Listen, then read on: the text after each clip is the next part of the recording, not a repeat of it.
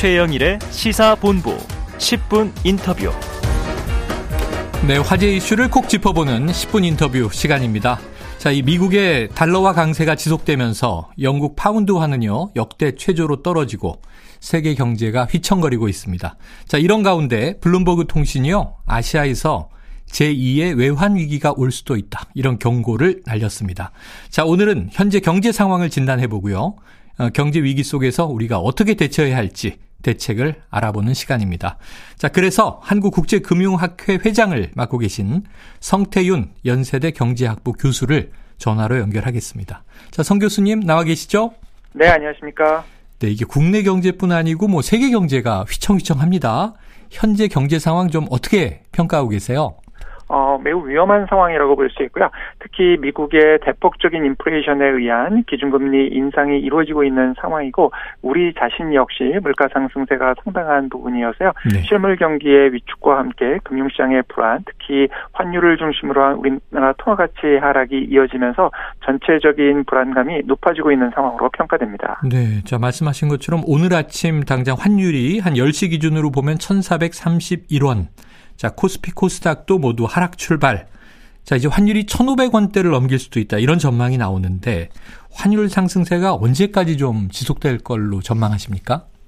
현재와 같은 추세가 지속된다면 외환 위기나 2008년 글로벌 금융위기 당시에 겪었던 어려움에 필적할 수 있는 금융시장의 위험도가 높아질 수 있기 때문에 이에 대한 적극적인 대응이 필요하고요. 네. 그렇지 않은 상황에서는 실질적인 위험이 증가할 수 있고 이에 따른 국민들의 생활고가 깊어질 수 있는 어려운 국면으로 판단됩니다. 아, 어려운 국면이다. 자, 이 블룸버그 통신이 미 달러화의 초강세로 아시아 금융위기가 재현될 수 있다. 이런 보도를 해서 말이죠. 자, 한국 원화가 아시아 각국 통화 중에 가장 취약한 통화라고 분석하기도 했는데 이건 좀 근거가 있습니까? 네, 몇 가지 이유가 결합되면서 이러한 상황이 연출되고 있는데요. 일단 첫 번째는 미국의 금리 인상이 이루어지는 가운데 우리나라 통화당국에서 충분한 금리 인상이 어려울 것으로 이야기를 하면서 음. 실질적인 한미 금리 역전이 지속될 수 있다 또는 악화될 수 있다라는 어, 우려가 번지고 있는 상황이고요. 이러한 부분들이 우리나라 통화 가치 하락을 부추기고 있는 것으로 생각됩니다. 네. 여기에 추가적으로 최근까지 우리나라 통화 가치가 떨어지고 있음에도 불구하고 수출이 크게 증가하지 않았고요. 이러한 음. 우리나라 수출의 증가가 이루어지지 않으면서 향후에 외환 확보 내지는 경기 상황에 대한 우려가 번져 있는 상황이고요. 이러한 부분들이 결합되면서 금융시장과 실물 경기 양쪽에서 압박을 하는 가운데 우리나라 통화 가치가 떨어진 부분은 추가적인 물가 상승 요인으로 작동하고 있기 때문에 이 부분 역시 한국 경제에 추가적인 부담이 될 것이고 이러한 부분을 반영해서 해외에서 평가가 나빠지고 있는 것으로 판단됩니다. 아, 교수님 말씀 들으면서 다 연결이 돼 있고 복합적으로 이게 악순환으로 작용할 수 있다. 자, 아까 이 외환위기 당시와 좀 현재 상황이 유사하다 이런 말씀도 주셨어요. 구체적으로 좀 어떤 점이 그렇습니까? 가장 중요한 점은 어, 현재 우리나라의 주력 산업인 반도체 경기가 하강하고 있는 국면이고요. 반도체 경기는 그 산업 자체의 특성 자체보다는 중요한 것이 우리나라 입장에서 주력 산업으로 가장 중요한 외환 획득을 위한 아, 채널이 되겠습니다. 근데 이제 이 채널이 향후에 약화될 수 있다. 또 어, 최근으로 이미 약화를 조금 보이고 있기 때문에 이런 부분들이 어, 위험한 상황을 만들어낼 수 있는 것이고요. 음. 1997년 외환위기 직전에도 우리나라의 전반적인 수출 상황이 부진한 부분들이 영향을 미쳤는데 어, 이 부분과 연결해서 설명할 수 있는 부분이 되, 겠고요 역시 미국이 전반적으로 금리를 올리는 상황은 전 세계적인 글로벌 경기에 부정적인 영향을 주는 음. 환경이기 때문에 대외 환경 여건이 악화되고 있는 상황이어서 이러한 부분들이 결합되면서 위험도가 높아지고 있는 것으로 평가할 수 있겠습니다. 네. 자, 그런데 이제 정부 입장은 조금 다릅니다. 추경호 경제부총리도 그렇고 그렇고 지금 상황이 과거의 IMF 외환위기 또 금융위기 때와는 좀 다르다 이렇게 얘기하고 있습니다. 교수님 보시기에도 좀 다른 점도 있습니까? 네, 물론 다른 점도 있고요. 당시와 가장 크게 다른 점은 그때에 비해서 우리나라가 외환 보유고를 상당한 액수로 가지고 있다는 점은 다른 점이 되겠습니다. 네.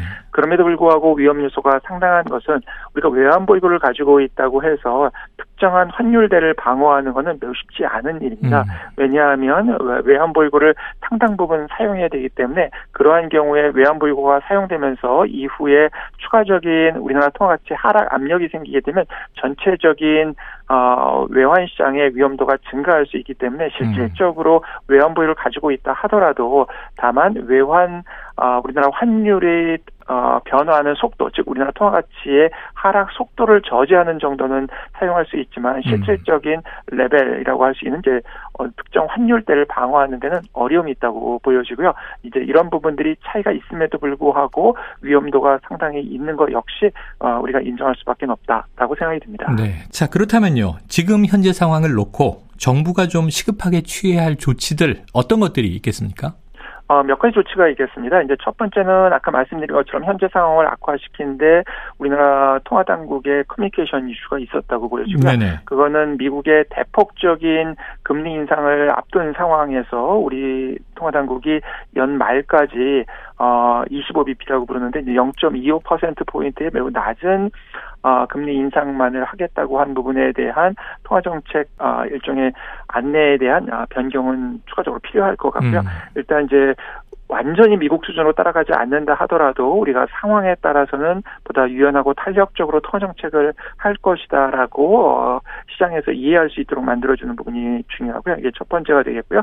두 번째는 가능한 범위 내에서는 아 우리가 미국하고 통화 수합을 체결하기 위해서 노력하는 것 역시 필요할 것으로 생각됩니다. 물론 상당히 어려운 부분이 있음에도 불구하고 실질적으로 통화 수합이 이루어지게 되면 어, 외환 시장을 안정화시키는 데는 상당한 도움이 될 것 같고요.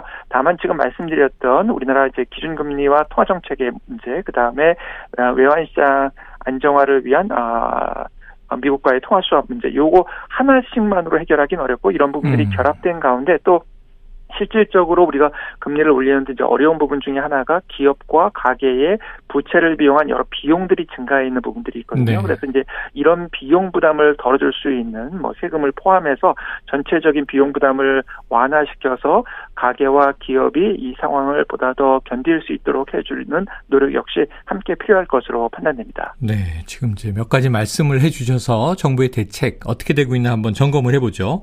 자, 환율 대책 말씀하셨던 통화 스와프가 많이 거론이 됐습니다. 그런데 이창용 하는 총재가 한미 스와프는 이론적으로는 필요 없는 상황이다. 이렇게 이야기를 해서 이게 정말 필요 없는 겁니까? 아니면 뭔가 아, 심리적인 어, 시그널입니까? 좋을 것 같습니다. 이제 어, 위기가 나지 않은 상황에서는 통화 수업 라인을 통해서 돈을 빌려오지 않는 것은 네네. 맞고요.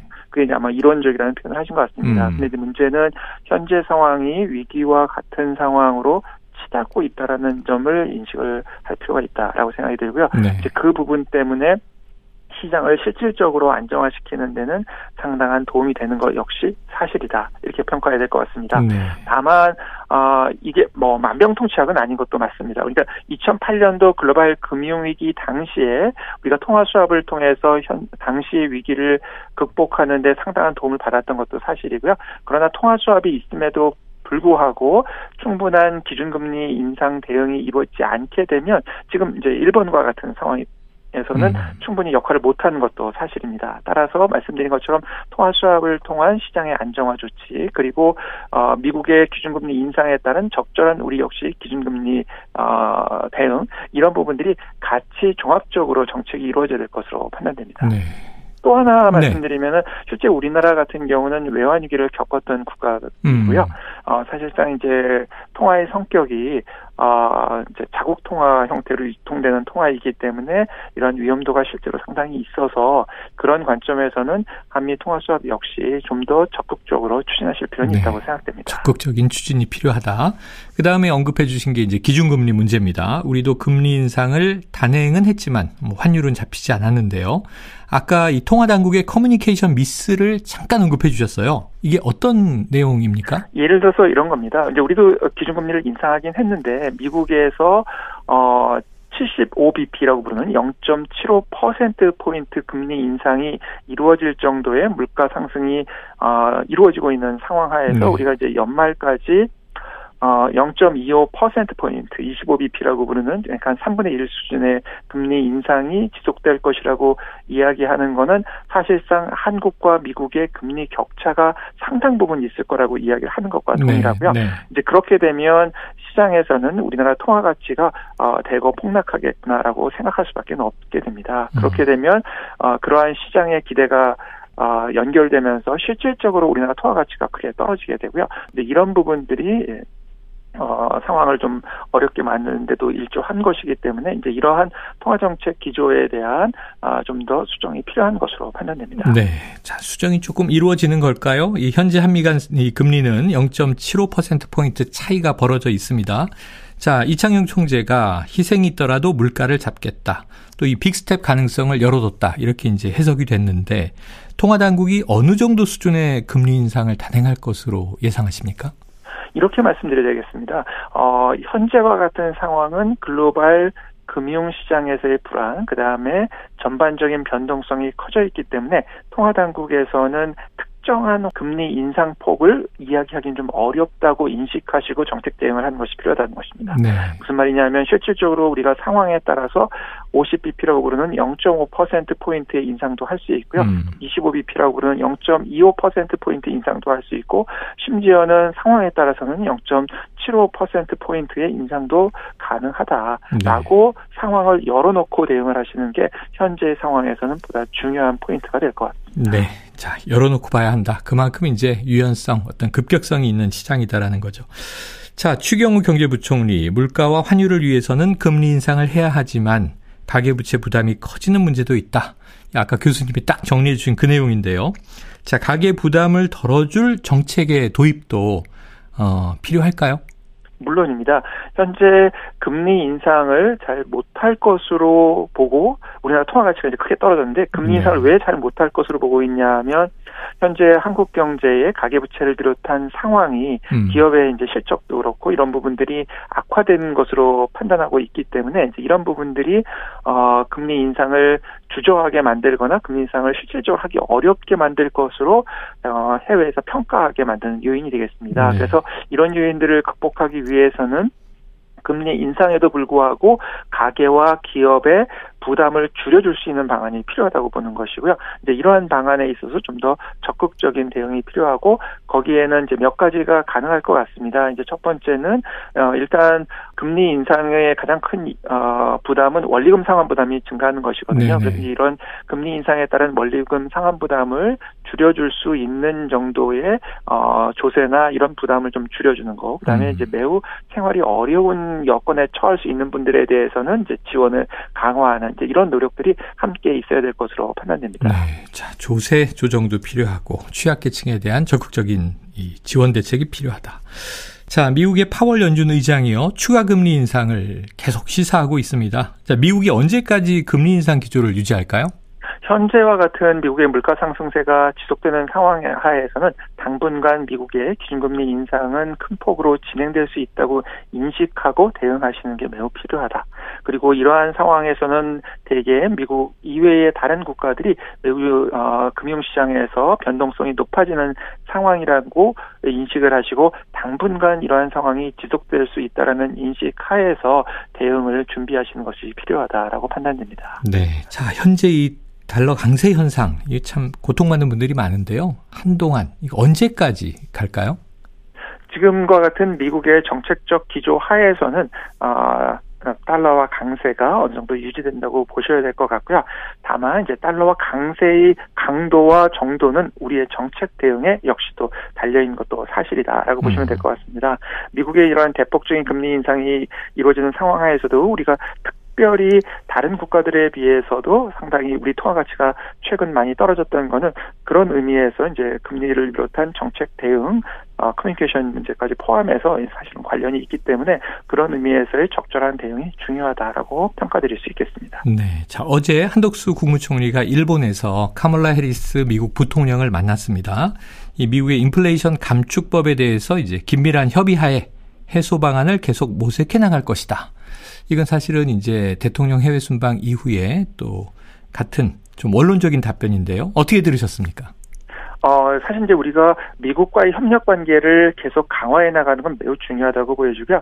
이제 그런 과정에서 현재 어, 미국의 인플레이션 감축법이라는 이름으로 이제 실제 이름은 뭐 인플레이션 감축법이지만 사실은 이제 통상하고 환경 규제 관련 법안입니다. 네. 그래서 이제 이 중에서 환경 뭐 규제 관련된 부분은 우리가 충분히 이해할 수 있는 부분이 있고요. 그러나 이게 실질적으로 미국의 어 자국의 이해관계 때문에 이제 다른 국가의 보호무역주의적인 색채를 띠는 부분이 있고 이에 따라서 우리 역시 어려움을 겪을 수 있는 부분이 있기 때문에 이러한 부분에 대해서는 미국에 좀 더 적극적으로 어 우리가 요청을 해서 실질적으로 우리가 미국과의 경제 상호 호혜 관계에 입각한 어, 어, 통상 질서가 형성될 수 있도록 하기 위한 노력이 필요할 것으로 생각됩니다. 네, 알겠습니다. 자, 교수님 끝으로요. 이 향후 네. 세계 경제가 좀 어떻게 움직여 나갈지. 기본적으로는 네. 미국의 이제 정책 전환 시점이기 때문에 어, 상당히 좀 어려운 부분은 아. 있다고 보셔야 될 것 같고요. 그런 상황에서 이제 우리가 중요한 거를 말씀드리는 게더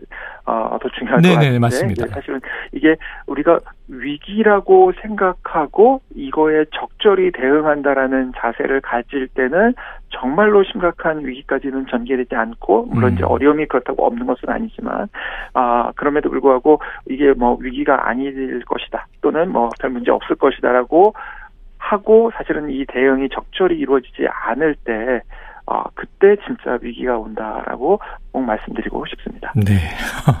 교수님 말씀드린 큰 리스크는 우리 앞에 있는데 이걸 우리가 어떻게 관리해 나갈지, 대응해 나갈지, 또 이제 대책을 준비해 나갈지가 큰 문제가 될 것 같습니다. 교수님 오늘 고견 잘 들었습니다. 감사합니다. 네, 감사합니다. 예, 지금까지 성태윤 연세대 경제학부 교수였습니다.